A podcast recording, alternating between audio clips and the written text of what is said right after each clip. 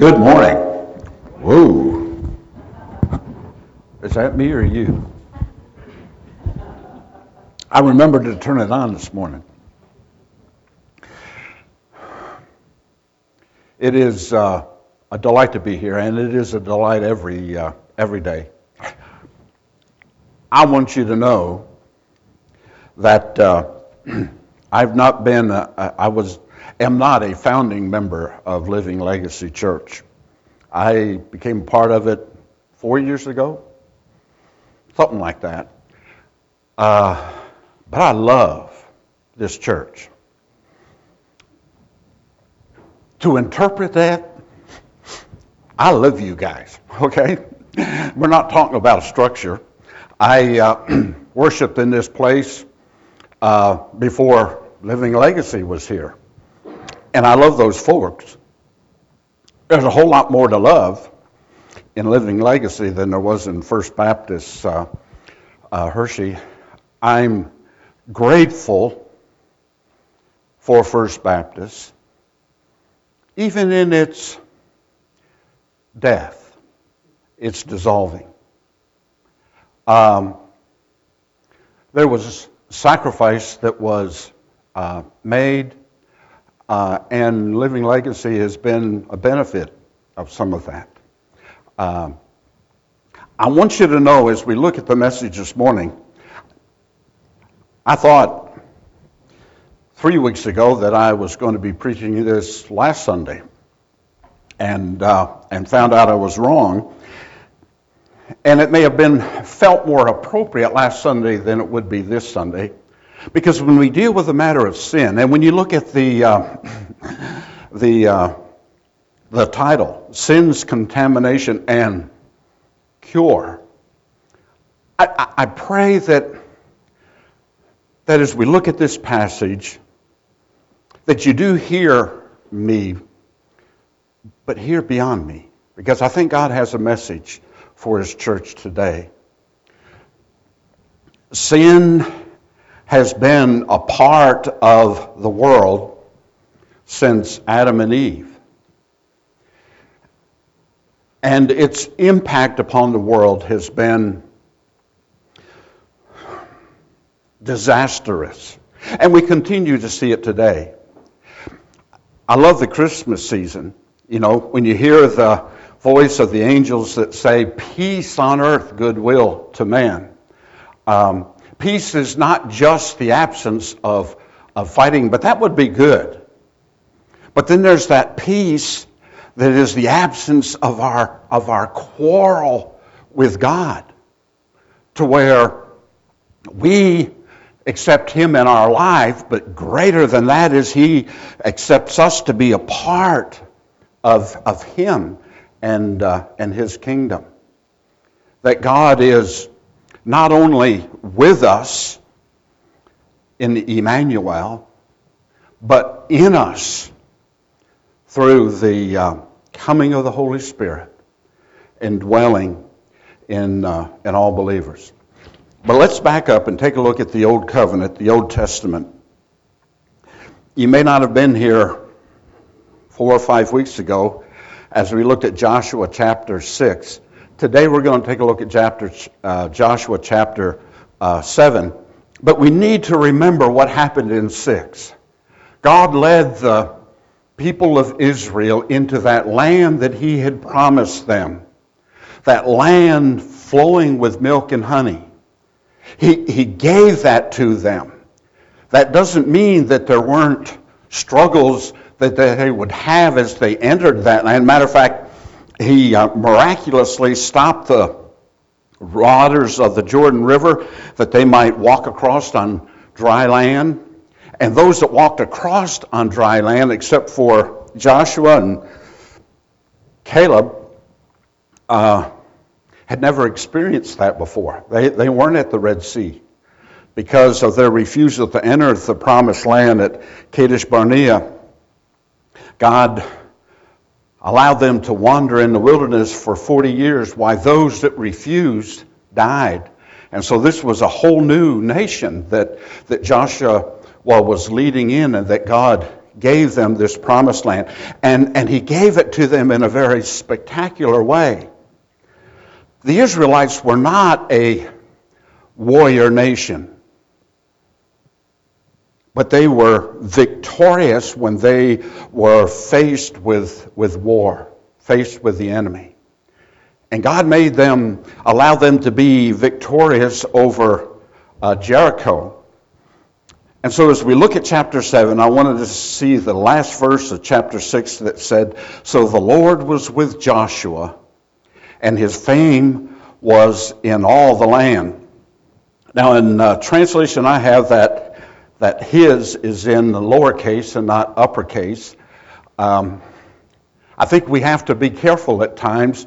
People praise Joshua, but, but, the, but the, the fame that was evident was that of God. And I think the people knew it. Matter of fact, when uh, the spies were sent out and they came to the home of Rahab, uh, she spoke to them and said that the, the people are fearful. They're, they're, they're like water before the Israelites because they have heard how uh, God led them through the Red Sea and how God them gave and how God had given them um, victory over the Amorites and uh, Moabites and some of the other ites that they had, you know, encountered. Uh, deflecting glory to God is not an easy thing, and sometimes it can even become a prideful thing, and it should not be. And uh, if if you say, good message, preacher, uh, and I seem a little awkward, please forgive me. Because I want you to know, I, I, I, I've been praying about this, and I've asked others to pray about this, that we hear God this morning. And why God would choose uh, to use Ron Wendell, I don't know. Uh, but he has. So please bear with him and with, uh, with me this morning as we enter into Joshua chapter 7, there's a but. Have you run into those buts before? You know, have you ever heard someone came up and say, "Boy, I am really excited uh, of what's happening, but," you know, and and the but seems to just wipe out everything that happened before it.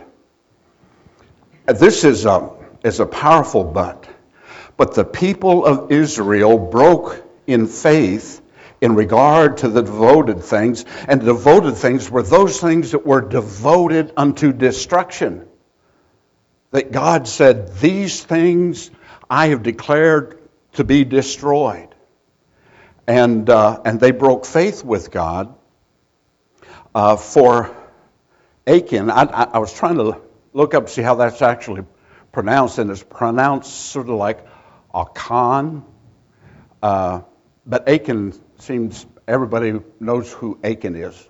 They may not know who Achan is, but for Achan, the son of Carmi, uh, the son of Zebdi or Zabdi, the son of Zerah uh, of the tribe of Judah, took some of the devoted things, and the anger of the Lord burned against the people of Israel. Sin entered the situation we have a, a theological, oh, and the word just escaped me. Uh, Bill, what is that? Talks about the sin of man. The,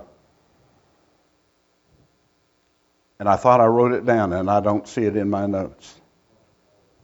Pardon? No. Oh, no, no, not, not that theological. uh,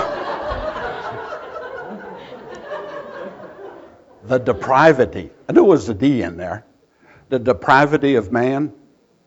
I, am glad we sang one of the songs that we did that, that had the verse out of uh, Amazing Grace. How great the sound that saved a wretch like me. I had a chaplain friend of mine, Chaplain McCord. He hated that song. He wanted them to take it out of the hymnal that we uh, used. And the reason was is that he said, "We're not wretched.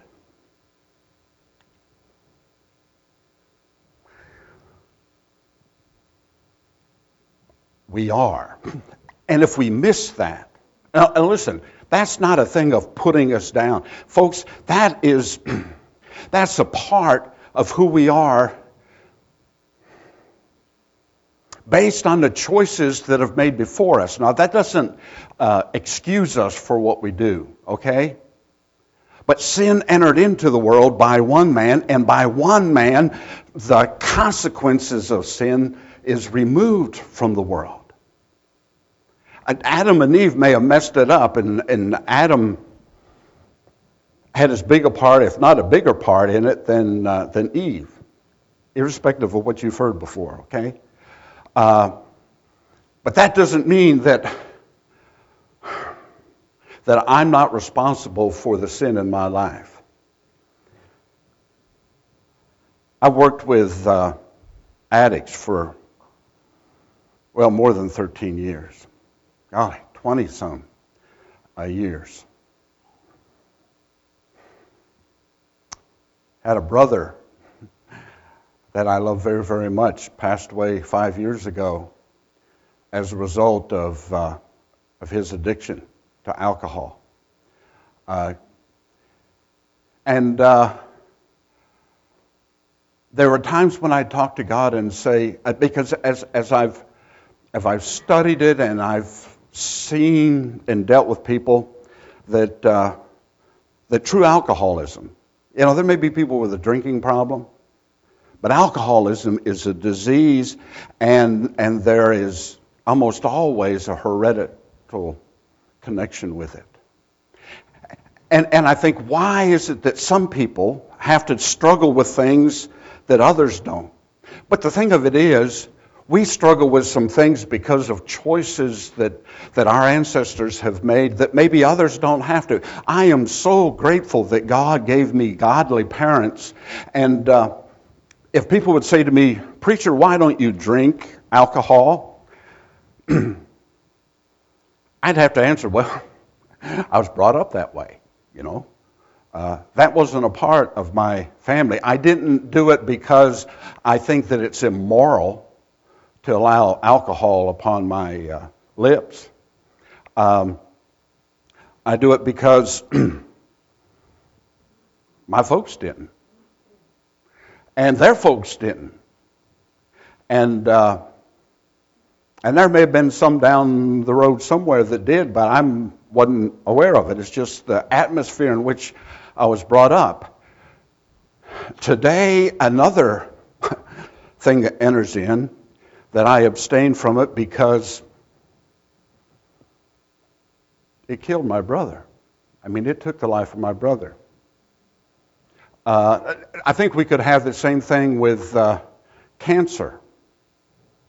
There are things we need to hate. You know, don't let us consume us. You know, Paul says, be angry. You know, God says through him, be angry, but sin not. Don't hang on to it. Anger is a legitimate um, emotion. And I think God legitimizes it here. For he said that God um, burned with anger against the Israelites because not because of who they were, because he loved them for who they were, because of what they did. And the consequences of that was severe. severe. Um, God loves us. Let me tell you something about this insert. If I don't hit everything on here, take a look at it because this simply tells you how God brought me to the place that I am today in trying to share with you something that is very expansive. Um, but I'll try to hit each of the points. One of them is that God loves us too much to allow us to remain in sin. Isn't that good? I've heard people say, I can't believe in a God that punishes people for something that others have done if God did not judge sin, then God would be a very unloving God.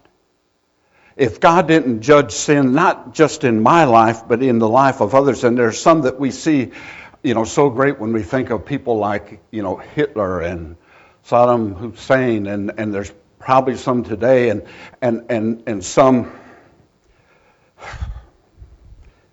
we call them perverts, people that do horrible things to other people, and many times horrible things to people smaller than themselves.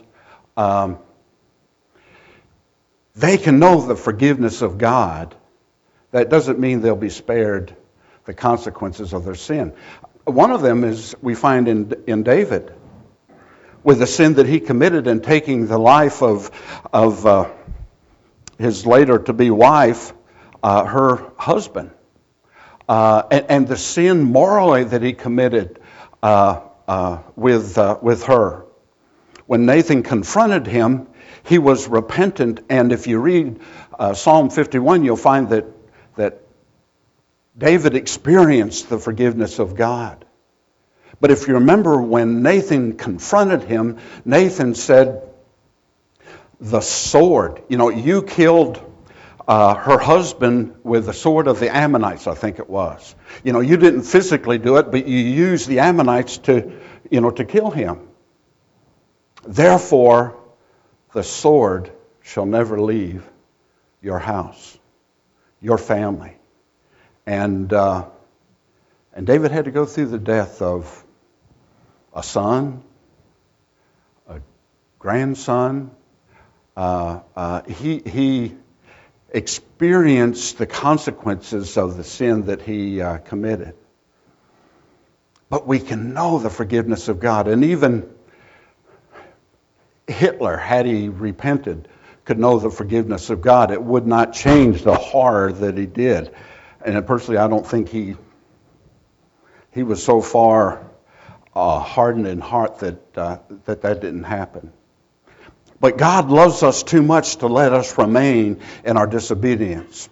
Um, Israel was God's chosen people in the same way that, that the church is the Lord's family. Matter of fact, we've been reading in Revelation, they describe uh, the uh, the church as the bride of Christ, the treasured one of Christ, the one whose, whose whole life is focused even to the point of giving his life for, uh, for the church and for his bride.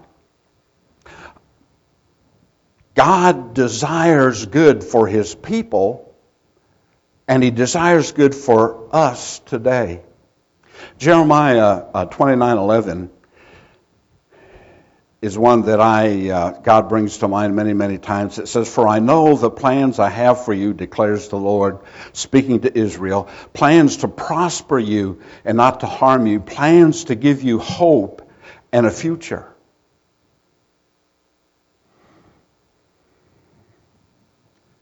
They experienced defeat with Ai, but once they dealt with the sin, they experienced victory as they entered into the land and possessed the land that God had given them. In Isaiah chapter uh, 54, verse 8, it says, In a surge of anger I hid my face from you for a moment, but with everlasting kindness I will have compassion on you, says the Lord, your Redeemer.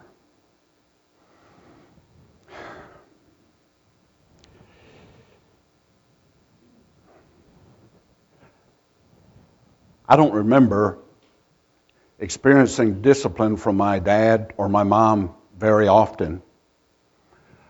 And it may have happened more often than I remember, but those few times that I do remember, uh, I look back with them with, with great love that my dad showed to me in and saying, You continue in this path, and, and, and it's going to bring hurt to you far greater than what I may give you now. Um, my dad wasn't one that beat us. Matter of fact, I was probably hurt more at heart when God, when, when my dad was uh, displeased with my behavior. And one of the reasons that I chose not to do things was that I, I didn't want to disgrace my dad or, or my family's name. My younger brother, Brad, who was the alcoholic, really struggled with that because he felt like he was a disgrace. And, and my dad and, and the rest of the family, of course, uh,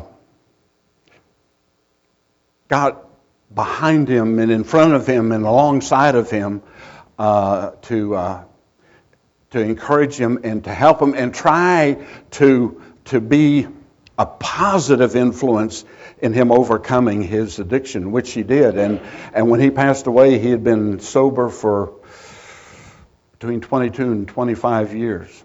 And I'm so grateful for that. Israel was God's chosen ones, and yet they experienced uh, harshness. Matter of fact, they, they lost 36 of their warriors' lives uh, as they um, assaulted Ai and tried to take that city. And, and then they came and, um, and Joshua uh, fell before the Lord and was on the ground, and they were covering their head with dust and, and just crying out to God God, why did you do that? Why did you allow this to happen? It would have been better for us to have stayed on the other side of the Jordan if we'd only been content to stay there and not to enter into the promised land that you have given us. This was the man that stood before Israel at Kadesh Barnea and said, There are giants up there. But God was right about the land. It flows with milk and honey. There was fruit in there that's enormous, bigger than anything we'd ever seen before. And yes, there are giants, but our God is able to conquer those giants. And now he's on his face before the Lord and saying, God, if we'd only been content not to enter into the promised land. That's what he was saying. Can you imagine that? And that's why God said to, uh, to Joshua, Get up. What, what are you doing on the ground? you got work to do. There is sin in the camp, and the reason that you were not able to stand against your enemies is because my presence wasn't with you, and it wasn't because I didn't love you, but I can't be where there is sin. Sin and God cannot get exist together. Now, folks, hang on, okay? because we'll get to the New Testament. You know, the New Testament is the, the joy one. God and sin cannot exist together. Does that mean when we sin that God leaves us? No. We're not in the, under the old covenant. We're under the new covenant. God gave us the old covenant to teach us that no matter how hard we try to live righteously, we can't because we're not righteous in the beginning. But when we are born again, we become righteous. Not because of our behavior. We never, no one ever becomes righteous by living righteously. We live righteously when we come face to face with the fact that we are righteous in Christ Jesus, that the sin thing has been dealt with. God corrects those that he loves. In Hebrews chapter 12, uh, verse 9 through 11, but look in particular at uh, about halfway through verse uh, 9, it says, Shall we not much more readily be in subject to the Father of spirits and live? For they indeed, for a few days, chastened us as seemed best to them, but he for our profit, that we may be partakers of his holiness. We experience different discipline that we might experience holiness.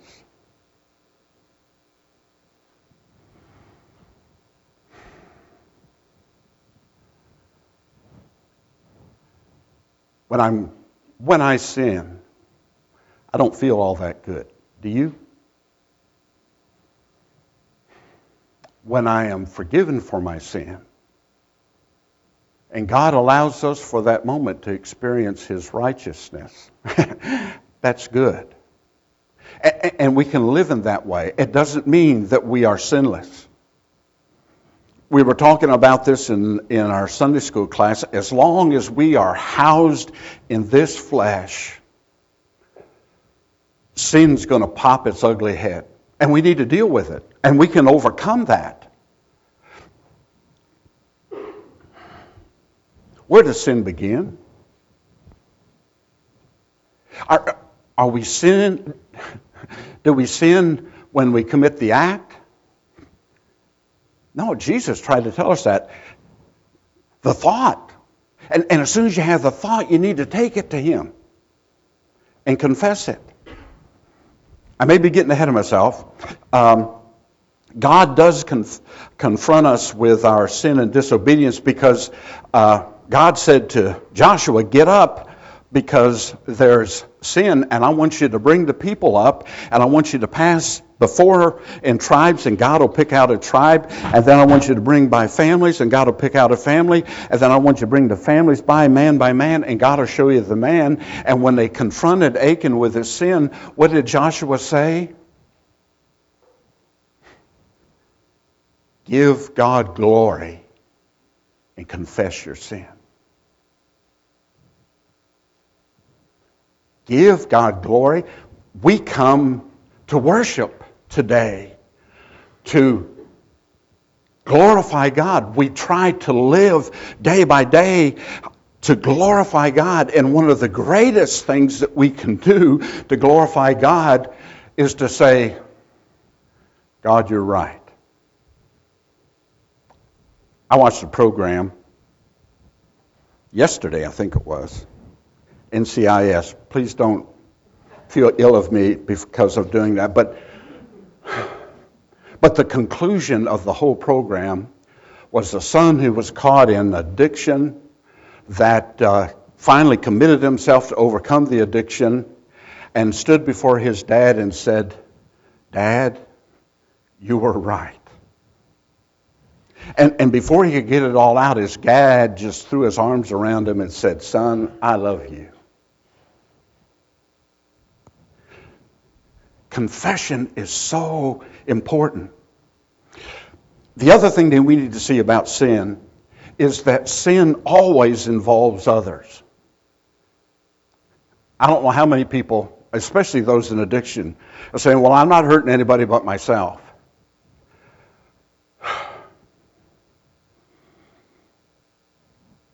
If you've ever had anybody in your family, or even a close friend, a very dear friend that's caught in addiction, it impacts many, many people.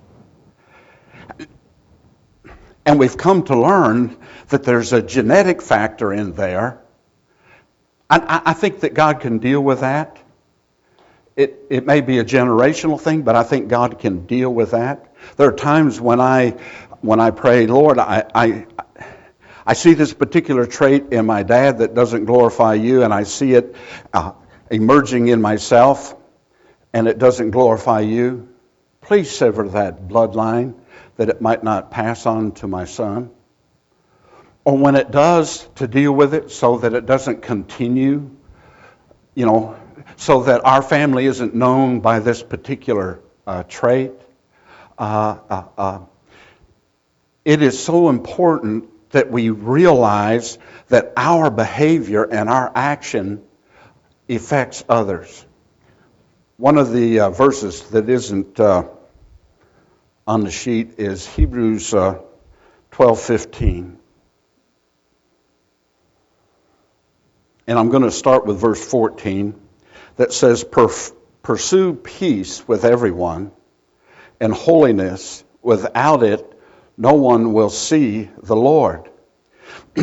see to it that no one fails at the grace of God, uh, and that no root of bitterness springs up, causing trouble, and by it defiling many. And you know, that word defiling is a thing that means to dye something a different color.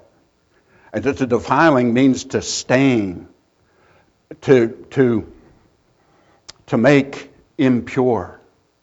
Uh, our sins impact others.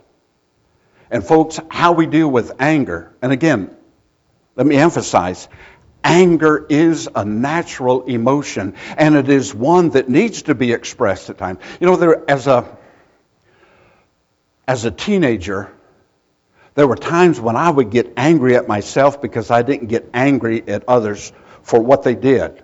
Not what they did to me, but for what they did. It, it seemed to be part of my nature not to get angry, and I don't know why. And, and I, I can't take credit for it. It's just the way I was put together. But, but, but anger, there are things that we need to be angry about. But we need to deal with it and we need to let go of it because when we hang on to it, there can be that root of bitterness. You know, roots are good. There's the root of David that the scriptures talk about. That's Jesus. That's the righteous root. There's a root that developed in uh, Adam that hasn't been so good. It's that of sin that has permeated, you know, the world. But Jesus can deal with that. We as believers do not live in a vacuum. We heard it uh, a couple weeks ago. Brother Tim talking about Jonah. Uh, Jonah's sin impacted others. Uh, the, the, the sailors, the finally came to him and said, Sleeper, you know, you guys sleeping down in here, you know, uh, call upon your God because he might spare us. And then they found out that they were going through this stuff because of Jonah being on their, on their ship. Our disobedience impacts others. Our choices can impact our nation, our family, as well as our person.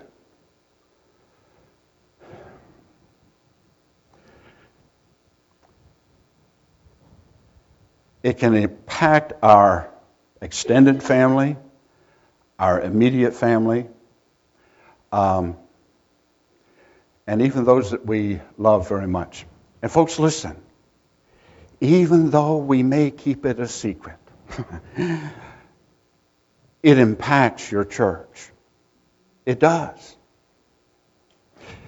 How did it impact Israel? They fled before their enemy. They weren't aware of the sin, but they fled because the presence of God wasn't with them. Now, we're going to get to the good news uh, pretty quickly, but, but I want you to know that, that, sin has a devastating effect upon our life and our relationship with God. And the answer is to acknowledge it, to confess it to confess it even when it becomes a thought. And it may become a thought again and again. Young people, I don't know why we're uh, designed that way, but uh, I remember going through a period of time, your ages, when I was bombarded with all kinds of feelings that I'd never had before. And uh, and I'm, I'm grateful that I had parents that taught me the thoughts that are productive and good and the thoughts that aren't. We live in a day and time that the culture has removed the barriers of sin to where many times we don't even know what is sin? I remember talking to a young man in inner city Philadelphia. I pastored a Frankford Avenue Baptist Church in Lower Kensington. I don't know if they, I called it Lower Kensington because it was right between Kensington and Fishtown. Anybody here know of Fishtown or Kensington? Well, that's not necessarily a bad thing. But if you were from Philadelphia, you would probably know, and nowadays, Lower Kensington is called the war zone. I mean, it's, it's really a, a bad place. But I was talking to a young fella, and he was talking to me some about, you know, girlfriend and sexual immorality, and and I forget what it was I said to him, but he said, "It's a sin to have sex outside of marriage." I said, I know that if, if you do, you, you need to be committed to that person, love that person, and all. It isn't just for your own, you know, enjoyment, but but is it, you know? And I was sort of shocked, like, duh. Uh, but I grew up in a different generation and a different, I don't want to say culture, but a different, a society with different values. Um, and, uh, and boy, when, he, when we looked at God's Word, uh, it, it transformed his life. And he really felt repentant about that, but it was sort of like, thank you, preacher, for telling me this. I didn't even know that. That's why it's important that we spend time with God and we spend time in His Word. Our disobedience is going to uh, affect others, and it is going to leave us uh, powerless, as we saw with uh, Israel against um, Ai. Not only does our disobedience affect others, but so does our obedience. We can have an influence for good if we are faithful to God and to His Word. We see in the New Testament, um, was it Peter dealing with uh, Cornelius, the centurion, Gentile. And God showed him that Gentiles can be a part of the kingdom of, of God. But when that happened, they also said that, that Cornelius and all within his house, his family, not just family, but, but those friends and acquaintances that he had that, uh, that he invited into his home. Not only did God impact uh, Cornelius' life, but it says, and, and they were baptized at that moment.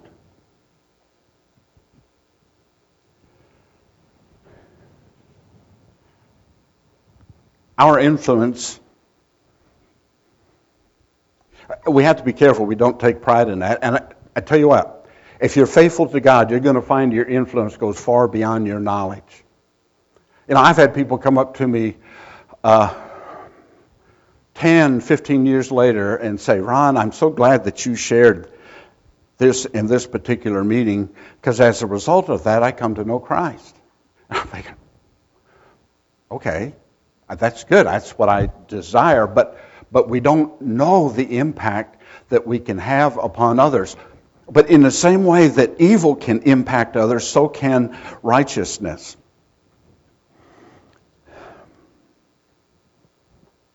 I don't want to run out of time before we hit the very important part. Let's skip to, the, uh, to point number four. God's answer or cure to sin is Christmas. Okay? Christmas. Look at Galatians chapter, uh, chapter 4, verses 4 through 7. But when the fullness of time had come, and I, I like that word, the fullness of time. Huh, Mickey? Fullness of time. The, the, the, the seventh hour, you know, that's that fullness, completion.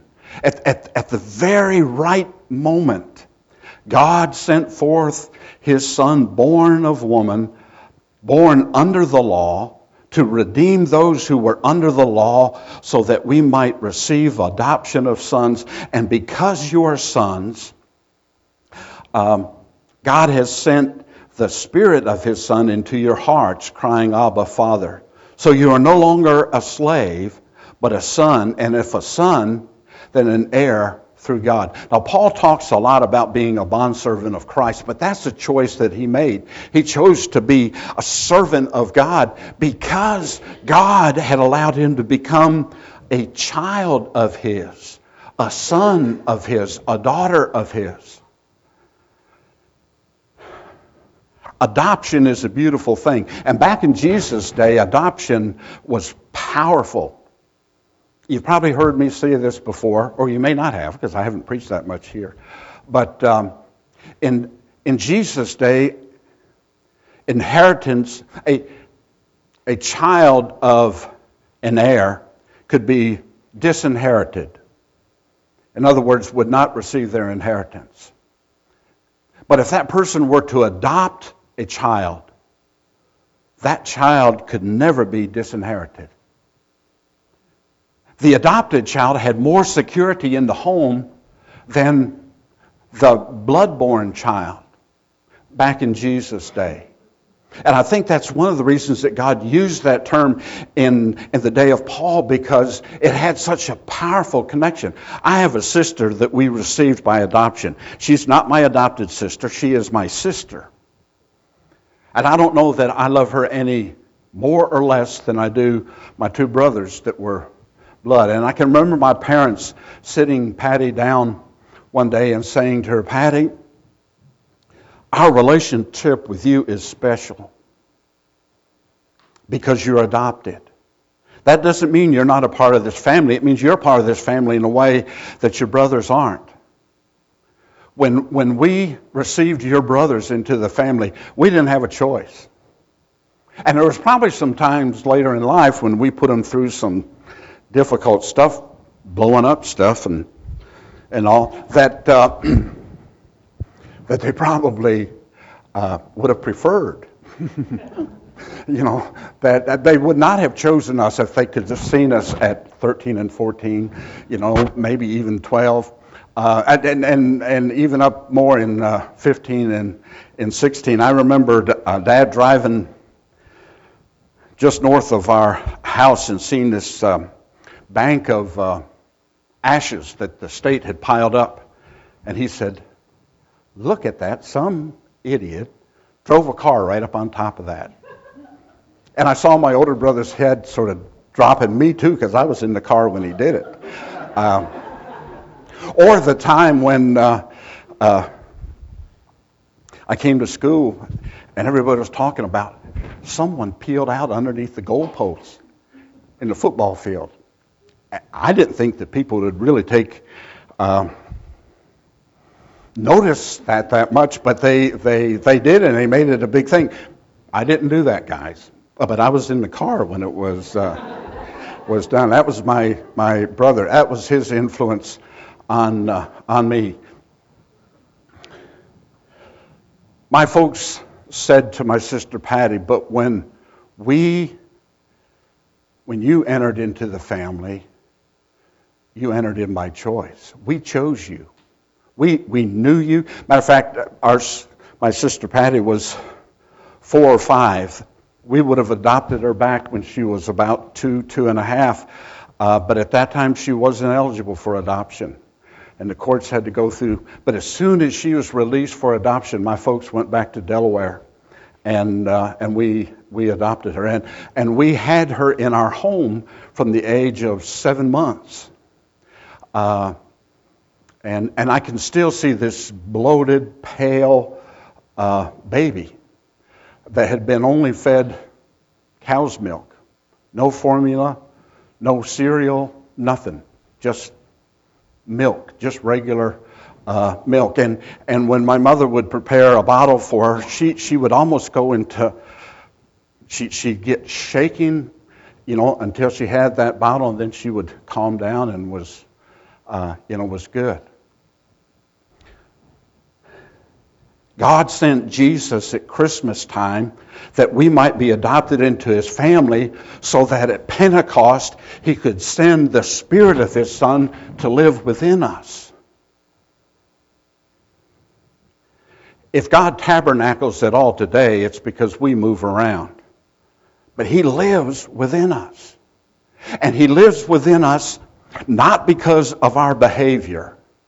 Because remember, God can't live where sin is.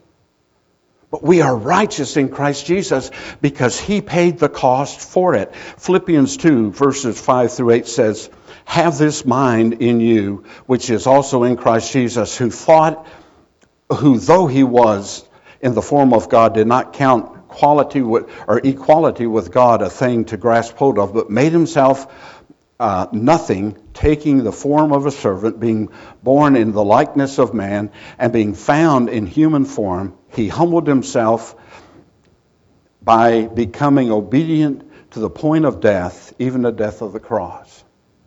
The consequence of Achan's sin was death. Not only death to him, but death to his entire family and anything he owned. I mean, we look at that and say, God, Father, how could you have done something like this? And the reason was to see the, the consequences of sin. Well, let me try to give you a story real, real, real quick. The weekend before I got to come home from the Vietnam War, I uh, spent with a missionary in central Thailand. And I spent Saturday night with them, and we got up early and, and, and left their house and went down to the river and got on a boat. And we went, I think, upstream some and across over the river. And we got onto, a we got, us Americans called it a one botter because it cost one baht in uh, Thai money, which is about equal to a quarter. Or was it a nickel?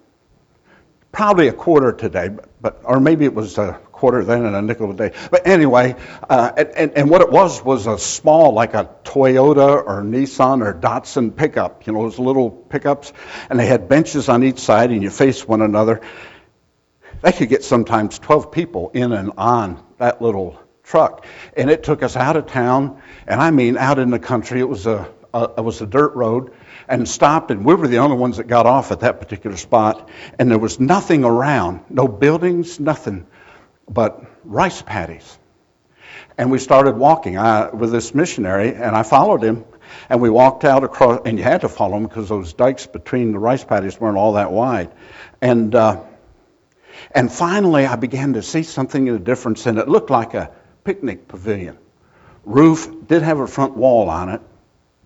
Behind it were some low buildings that reminded me of the, of the hog pens, not because they were messed up like hogs make them, but it was, you know, sort of low.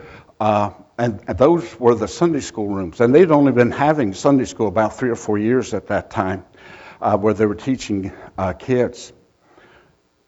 But I experienced worship in the church in a way that transformed my life. I knew from that point on that church could never be the same because this church was made up of lepers. And the reason they met out there in the middle of nowhere was because they were ostracized from society. At that time, and I don't know if it's changed, but back in the late 60s, they did not have a cure for leprosy. But they could arrest it, they could stop it. They could get it to the point where it wasn't contagious to other people. But people weren't accepted into society because of the scars that leprosy left. Let me give you a quick lesson on leprosy. When leprosy first entered into a person's body, you couldn't see it. Later you could, but you couldn't see it. But it was a, it was a part of the body that didn't have any feeling.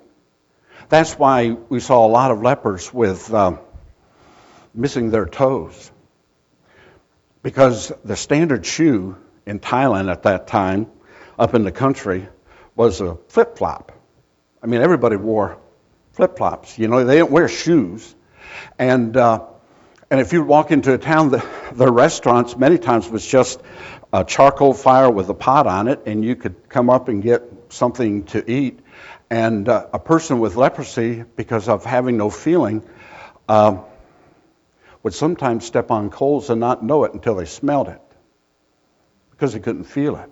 And so it left them with scars. It, it literally destroyed tissue in the body. I, I saw lepers that couldn't close their eyes because the muscles that opened their eyes.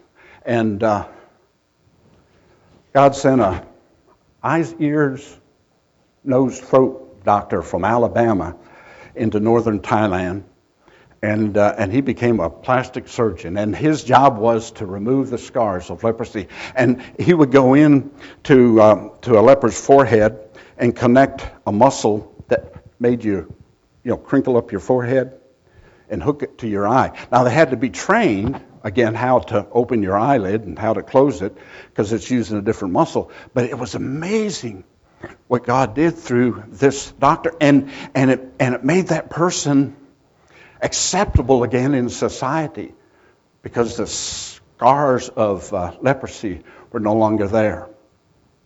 When we left that service, we went back into town and we went to the home of a young missionary couple that had to be in their late 20s. They had a baby that was maybe a year old And we got talking to them, and at one point I said to them, Boy, aren't you terrified uh, because of working among lepers that you would bring this disease into your home? And they said, Well, we're not terrified, but we are concerned about it. And that's why, before, when we come home from our work, before we have any contact with our son, we change our clothes and we take a shower and we cleanse ourselves. And then we also have our son uh, regularly checked to make sure that there's no signs of leprosy within them. And it was like God said to me in my heart, Ron, we need to have that same, that same view of sin. That's why it's important as parents that we, that we deal with sin when it's a thought before it becomes an action. Because our kids, sometimes we think they may know our thoughts. They know our thoughts if we're angry because they see it, you know, not just because they know that there's anger in there over what they have done, or they expect it because they know what they did deserves, you know, uh, anger. Uh, but that's why we need to deal with it when there's still thoughts. And, and it is why we need to have them under the tutorage of other Christians because as much as we can teach our children about the Lord and about the Christian life, there are people that have been through other experiences that can share things with our kids that we can't, And share it from a perspective where, you know, they'll come back and say, you know what I learned today? And, and I think, oh, Dave, haven't you been listening? You know, we've been telling you that for, uh, you know, for a while. But, uh, but God has chosen to reveal that through uh, others. It's important that we deal with sin because sin has consequences, and sin is something that can plague and change families. But at the same time,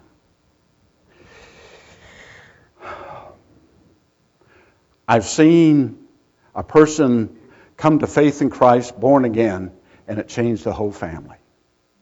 And some of you may have experienced that. When you see godly behavior in, in your parents, it causes us to want to follow them. Now, we may try to subdue that, but it's there. Let it be so.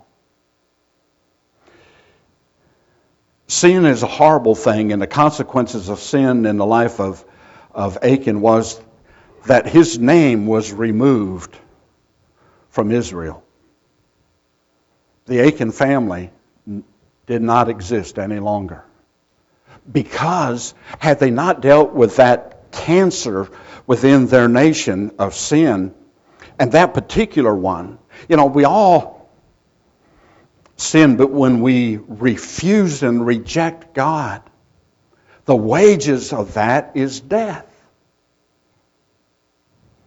Let me conclude with this. Romans 6:23 for the wages of sin is death. Folks, that's the old covenant. But the gift of God is eternal life through Jesus Christ our Lord. That's the new covenant. Now, it doesn't mean that we are, that we sin less than Israel did